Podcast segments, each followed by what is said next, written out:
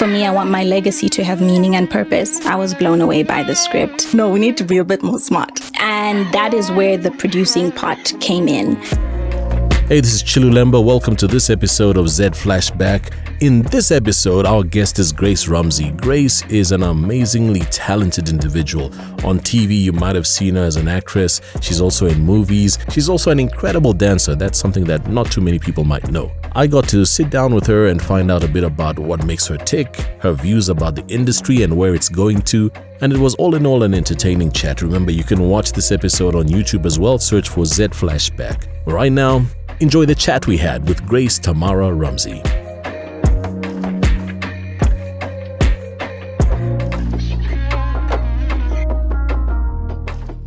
Miss Grace. Hey. Hey.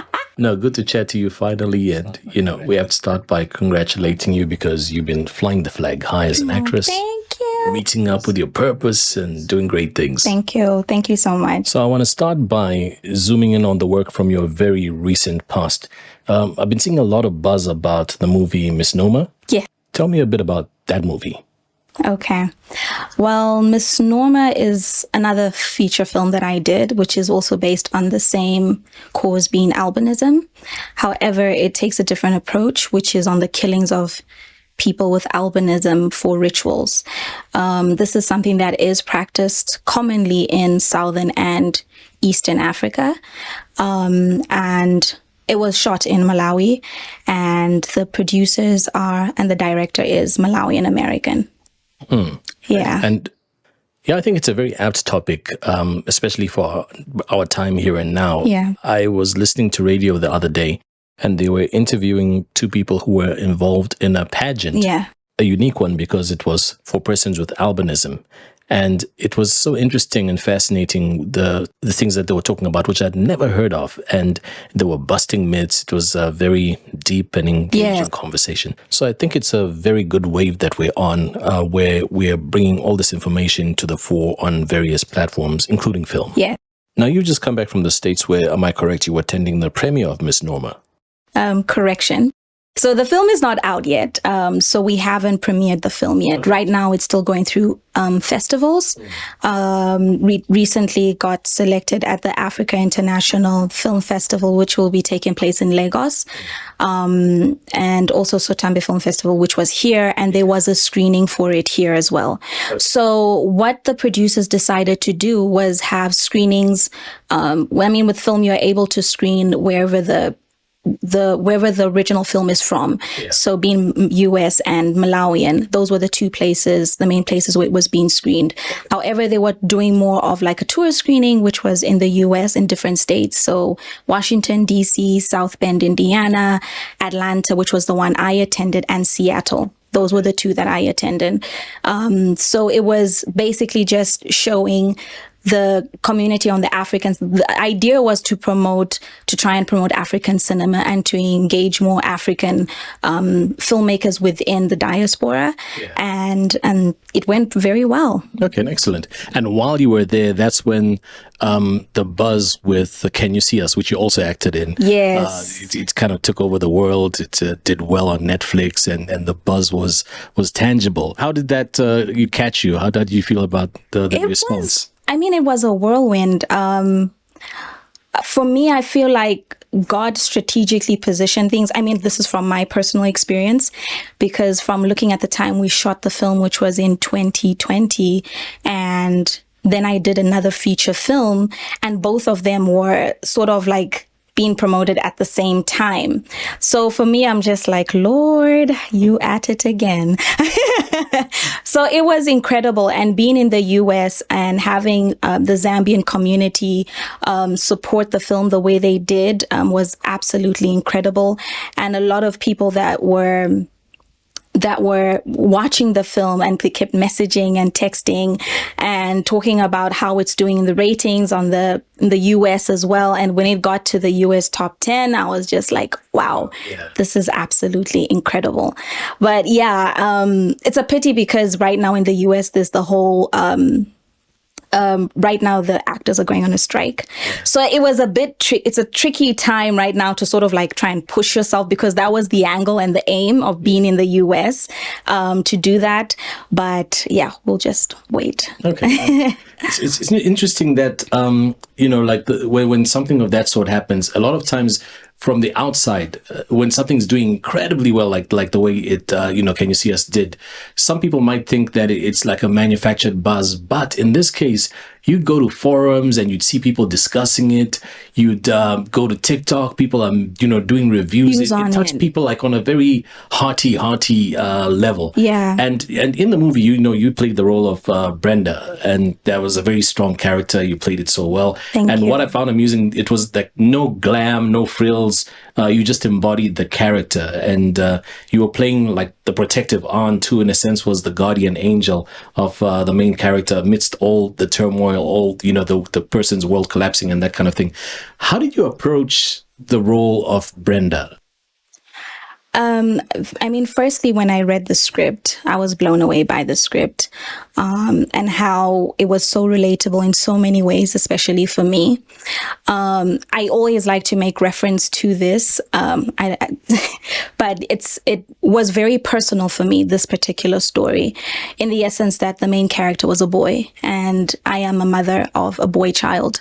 So aside from that um, we all cry for diversity, um, fighting for equality for our kids and all of that. And for me, having a child who's autistic and being in a setup where autism isn't um, recognized or really talked about, so it's frowned upon and looked down upon. It, I related to the the character in that way, and I approached it from my motherly instincts, and that played out naturally because I was now connected to the to the the lead character through that. Yeah, I, I, I, kind of can connect with that. There's an ad that I did not too long ago, uh, which was nominated for Best International Voiceover Performance. Thank you, thank you. but it was an ad for the South African Guide Dogs Association. And so when I was reading the script, to personalize it, I had to look at my own situation because I've got an eye condition called keratoconus, which is a degenerative eye condition. So at some point, I could be a guy in need of a, a you know a guide dog, you know, years down the line. And so for me, I had to tap into that in order to bring sincerity through. Yeah. So I, I can connect to what you're saying. You know, um, that as a mother, uh, you're able to to to empathize and, Yes. and, and sell yourself into this character because you could connect to Yeah. to, to that and that situation. protective instinct just it was just automatically there because of that. yeah. Yeah. I'm going to quote you. So this is now me reading, and, and I'll, I'll try and do it in Grace voice. No, I'll do, you should do it in voiceover voice. But you once said, you said, I'm an actor, creative, and a storyteller. My dream has always been to tell more compelling stories on subjects that impact our lives, both negatively and positively. And I um, didn't want to just be an entertainer, but to have work reflect in a more meaningful and purposeful way. And I get the sense when I, you know, see a quote like that, that you're locking into a deeper responsibility that's linked to your work. Yes. Um, am I tapping into the right Yes. uh, set emotion? Yeah. Yeah. Um, I remember th- when I wrote that. Um, um, it's kind of funny because I always go back to this was just this just hit me actually earlier this year, but there was a time when I, I think it was just after I did Love Games, and I was approached by two producers, um, Oas Mwape and the late um, Mingeli, and they approached me and Oas asked me one thing, and he says, what type of where do you see yourself in the film industry? And the two things i said was i want to become an international actor. But aside from that i just don't want to be a famous actor. Um, for me i want my legacy to have meaning and purpose. And i want to tell more which is in guideline to this. And not knowing that the way god has been positioning me and placing me trickling down the years. But even when you start from Love Games, Love Games was a safe love campaign, which was also promoting a cause, you know, and strategically, I, without me realizing that these things have already been manifesting in my life and this is in alignment with what I already projected for my my path. So when it came to doing Can You See Us? That was the first step. And ironically, um, after that, when I now got to do Misnomer, it was a situation where I was now promoting myself internationally and I was speaking to international producers and sending them my, my reels and all of that. And that's how the Malawian producer saw it in the US and contacted the producer from Ghana and asked to audition me for this particular role. And when he told me the story, I'm just like, what is it also on? And i'm just like this is amazing. And then from there um, moving back to where you got that um, that piece from that that I that I talked on that was coming from the other stuff that I'm doing which is more my humanitarian work. Um, this is in alignment with another film uh, filmmaker Mfaweli. She's a brilliant actress as well and she's a good friend of mine. And we connected because she had suffered depression and she wanted to get into the space of doing more mental health um, work, but combining mental health with with with film because we understand how compelling and powerful um, visuals have, and we were like, why not try and create short films um, in promoting mental health awareness. And when I shared my story with my journey of my son in link to promoting autism, which is also another bracket on its own for mental health, it's sort of just in instinct in what we were both discussing. And then she wanted me to play a part in her first short film, which was called Mindset. And, um, which was a very powerful piece as well. So again it brought me back to the same the same thing that i said many years ago and i'm just like thank you lord for giving me these opportunities. Um, i'm really grateful. We're going to stay on that just a, a, little bit because off screen that's kind of what's uh, being being linked to your journey. Uh, yeah. the activism is synonymous with your journey. You're involved with uh, autism awareness like you say uh, based on on your your son's situation. Uh, tell us a bit more about that um, so I recently um, gained the strength to open my uh, foundation, which is a named Voice of Elisha after my son. And this is to help spread more awareness on autism and the challenges that we face here in Africa, specifically Zambia.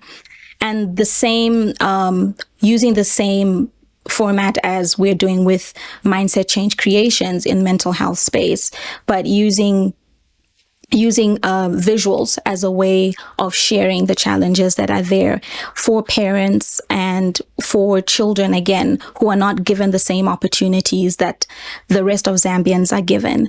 There is so many disadvantages that our children face and there are so many um, question marks and you become really worried and scared because you start to think of your child's future and what are the possibilities of this new dawn that we have that everybody's celebrating. But then for a mother like me, I'm thinking, how is my child included in this bracket when there are so many areas that have so many loopholes that are affecting his potential and affecting his future being in the health and the medical sector. So that is basically what Voice of Elisha is, is to champion that. So I'm currently in the process of doing a documentary, which is on the same, um, raising awareness on these challenges, but it's basically just my journey as a mother and what challenges I have faced as a single mom, um, dealing with autism and a lot of the the the way people view the situation from from afar. I mean, if you don't have a child that's autistic, what are the chances of you even bothering to do your research on it? I would say I was also the same because I was ignorant to it, but it had to take me to have a child with it for me to actually dive into it. And this is where now you start to see the importance of educating our children on on people being different and people being uniquely having their own strengths in different areas. It may not be in a social area, which is basically what autism is. Um, it's not only an intellectual disabilities, but people also treat it as your child is dumb, your child is um, your child is a problem, and children tend to reject other children that are different from them. But it starts with us as parents and how do we go about educating our children on people being different. So, I mean, you can't really blame parents for it. I was a parent that was like that when I just started. But for me now, being in this position and being a filmmaker, how can I use my voice to share. Yeah. Yeah. No, it's important. I mean, like I'm, I'm, I'm a dad uh, as well. I've got two, two girls. Um, especially earlier on, uh, we were hearing words because of some of the challenges that they were facing for the first time, um, which we hadn't heard of before, like apraxia. Um, and even when you speak about autism in, in certain places like South Africa, the, the language for, for it is already there. You hear people talking about where on the spectrum yes. the, the child is and so on. But I, I find that in Zambia, we, we are late to those conversations. And Very late. so what, what you're doing then is, is important because then it, it's kind of, um, puts a spotlight on it in, in, in, in a helping kind of way. Yeah. Uh, because a lot of people have, um, you know, children, siblings, um, relatives who have um, challenges in, in certain ways or, or, or diagnosed or have been diagnosed uh, with, with certain conditions or whatever. But we're very ignorant uh, To- around yeah. it. Uh, and, and so we don't know how to Approach interface and approach. yeah. Yeah, yeah. Yeah. So, so I think it's very important that all of us um, kind of, you know, get, get on board in terms of getting the knowledge so that we are as as helpful as can be. I mean, I think I'm, uh, I'm not dyslexic. Am I dyslexic? I couldn't. I haven't been diagnosed, but I'm battling to read these questions here, Grace. I could be dyslexic. no, I'm teasing. Now, okay, before I get to my last question, I wanted to find out from you because in my situation, um, when I got into radio and entertainment, it wasn't something that was looked at with respect. No. So people would think, you know, you're a DJ or, you know, you're a radio guy and, and they, they kind of have a certain way that they frame, frame you and, and what you can do. Um, and so they didn't give us, uh, forgive the pun, grace in terms of like how we, how we kind of, you know, inter- intera- interact and interface as, as guys who might have opinions that are, that are deep or might, might be well read. You know, they just kind of thought, nah, it's just a DJ. Um, you, also are in a in a situation where whereby you you're an actor and you you you in these roles that are being celebrated globally and so on. When you first entered um, uh, the the scene, you know, and and decided to become a, a creative and get into that space, was there pushback from family? Did they understand? Boy. oh Because how my much time you got, goodness. I mean, we could write a book on that. the journey has been really, ugh, it's it's been a whirlwind. Um, I'm just, I just thank God for my tenacity and and my boldness to just pull through regardless and stay on what I believe, which is never give up on your dreams. Um, but my journey, I was similar as well. My dad wasn't for the idea of me pursuing arts. So I graduated in South Africa. And I remember in my last year, my speech and drama teacher was the one, her voice still rings in my head on my bad days, the days where I give up and I'm just like, you know what? I'm throwing in the towel. I am done. And her voice always rings because when I was trying to figure out which direction I wanted to take, um, but I always knew for some reason that entertainment was always going to be the area that I was going to venture into. Although at the time, dance was my primarily fo- that was my primary focus. But and then again, I tried to accompany it with music because I started doing um, voice training. But the thing with voice training that I was, it was also helpful for theater. So the fact that I was in the drama, I was part of the drama school um, at in high school. Uh, my speech and drama teacher was the one who was just like, "Grace, so what are you doing after you graduate?" So, um, like you know, I'm still thinking about it, but I am considering acting. I want to go to AFDA. I've applied, and I actually applied to AFDA, and I was accepted into AFDA, and my dad shut it down and said no. So to show my seriousness, I would literally get on the bus and go to the Johannesburg Civic Theatre since I was told that I could not go to AFDA. It was too expensive, and I'm just like, "You- you're just not going to give me that chance, but it's fine. But I'll show you I'm very serious. And um, at the time, I was waiting to get into cosmetology school, and I started acting classes at the Johannesburg Civic Theatre. And um, things didn't work out um, that year. A lot of things changed, and I moved back home to Zambia, and that was where the dream kind of got shot. Because now I'm just like, where to begin from here? like now, where do we go from here? Um, the dream has to die at this point. Um, long story short, I started work, and then one of my friends, who I spoke to about my dream, and very few people knew that I wanted to pursue acting and, and all of that. Um, I think it was only Salma that knew at the time. And my friend said there was at the before I came to Zambia, they had done um, One Love Kwasila.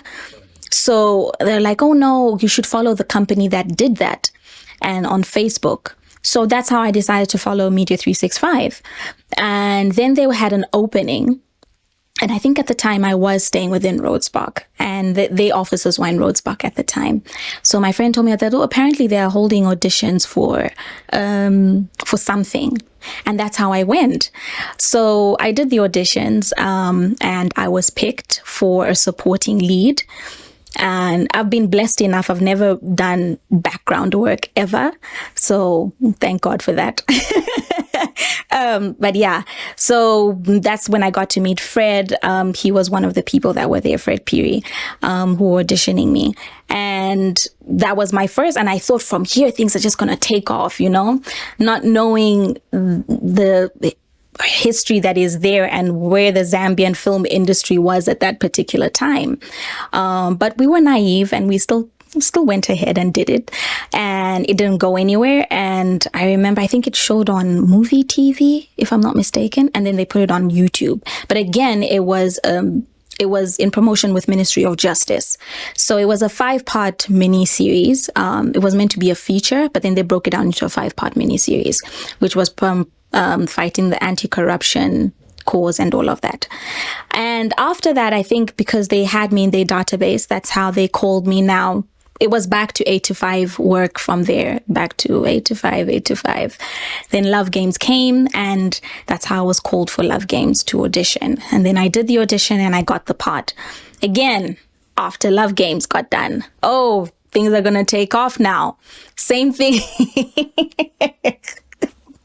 the dream was on hold and it was very Was it eight very to five again after that? yes it was very frustrating. Yeah. um it was so frustrating to a point where i'm just like you know i don't think this is in the cards for me. And i think from there that's when um i find it because initially before all of this i did want to do cosmetology and i wanted to always do cabin crew because i just wanted to travel and and fly.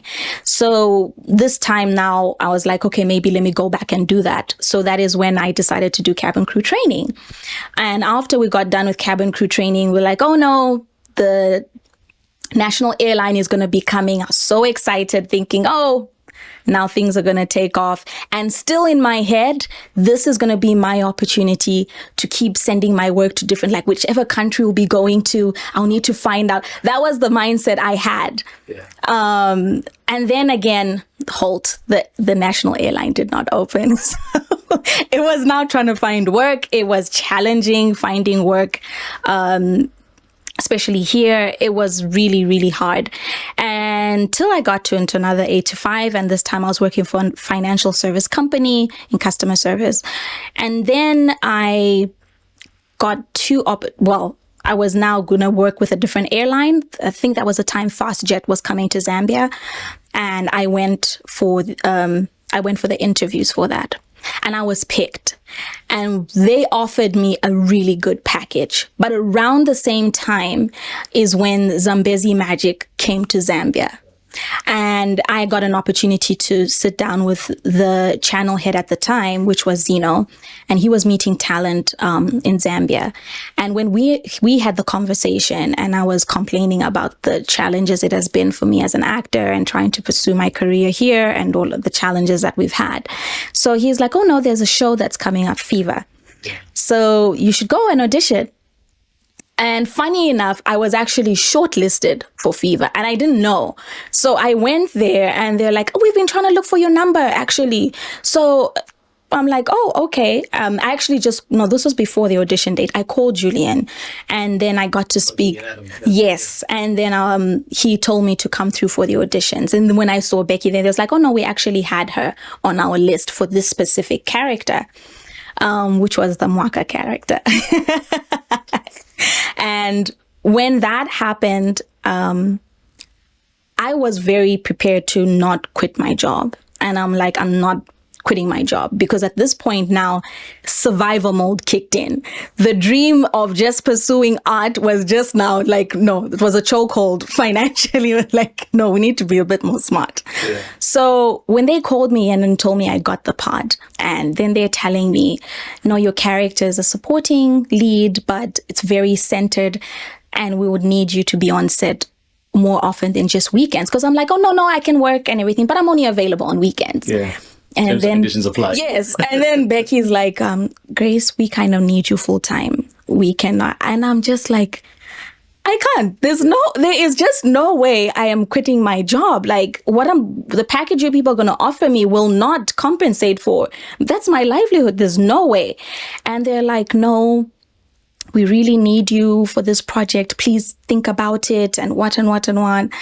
I'm like, okay, we'll see. I'll think about it. I, that night, I could not sleep and I had to speak to my dad's sister, my, my aunt, and I had gave her a call and I'm like, Auntie, I don't know what to do. I'm stuck between a rock and a hard place because I have these two opportunities and one is offering me a really, I mean, that time, how much was fast? That was just for the training. Yeah. At that time, they were offering me, I think, $80 per day for the training. Nice. This was like in 2015, and this was training. This was not going to be my final package. That was just like this is just for do the train yeah. the training for the two weeks, and I would be paid mm. while doing training. Mm. And now there's, and this was before we discussed finances with Fever, and my aunt is just like, truth be told, Grace, very few people are actually brave enough to pursue their dreams. So it's really up to you to make that decision, but you will always never know what the future would have hold if you gave up on your dream. And for me, it, I think I already knew what I wanted to do, but I kind of just needed that extra nudge to say it's okay if you're going to take the, if you're going to make that bad decision to pursue your, your, your love. which I did. And that's how I turned down FastJet. And, and FastJet didn't even go far. It lasted one year in Zambia and that was off. it. But so did the career as well. it was, it took ages, but it gave me great opportunities from this point because now I had a different perspective. Because at first, when I ventured in, it was just acting, acting, acting. I never saw myself doing anything else aside from acting. But after doing Fever and the way I was so involved, um, I'm, I really like to work with like I'm very team spirited. Yeah. And whenever there are any loopholes or challenges that I, I'm always eager to help and assist in whichever area.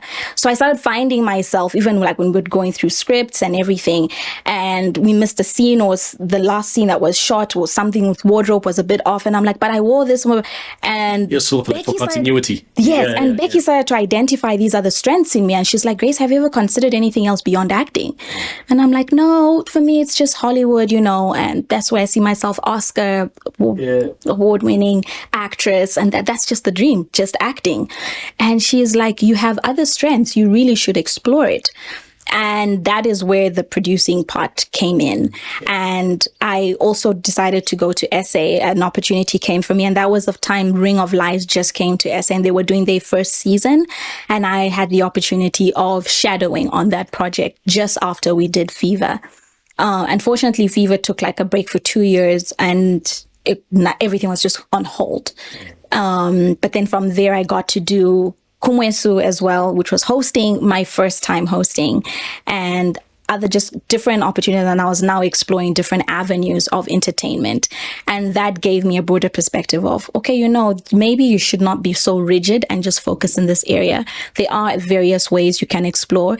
And that was now where I made the sole decision to just be in entertainment at that point because I'm like, it's either now or never. There's no way you can give it 30, 40% and expect to achieve the dream. Yeah. The goal is hard. I mean, and for you to make it internationally, there's so much work that you have to do and there's so much you have to learn. How are you going to learn it if you are now focusing on an eight to five job? It's going to be very difficult for you to juggle the two and invest your time to actually really explore this, this industry. And that's where I made that decision. And I'm so grateful I did make that choice before I ask you my last question, I think it's important that I, based on what you're saying, share like a little story. I'll make it quick. But there's a gentleman who's also a movie producer, and I think he's originally from Malawi. So what had happened is he used to be very good at sourcing funding for his movies. Mm-hmm. He'd secure funding from all sorts of institutions, and after a while, he realized like that's actually my strength, sourcing funding. And so then he created an investment company where now movies was like a small M because now it, he'd secure funding for housing projects and oh, all wow. sorts of other things, you know. Yeah. Because uh, at some point the the you know the realization just hit him that this is actually a, a, different strength yes. that, that I'm sleeping on, you know. So yeah, there are other. I'm, I'm, impressed with what you're saying because you know, besides acting, same with voiceover. Guys will think if if I can get in there as a voiceover artist, then I'll make it. But there are other areas on the peripheries of the industry where you might be more suited. Yeah. Yeah. So here's my last question, uh, Grace. You've traveled a lot now. You know, you you've kind of uh, uh seen what other uh, movie industries in other countries are doing. What's your hope or what's your your vision regarding the movie industry here, the Zambian movie industry?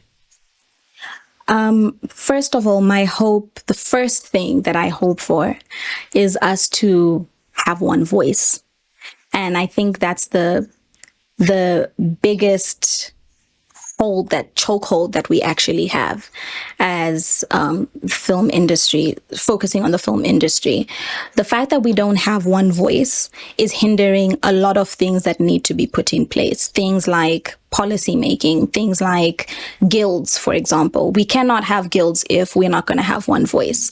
It has to take us to put a stand and say no to certain things even if we're going to be labeled as difficult which I am, labeled as difficult, problematic.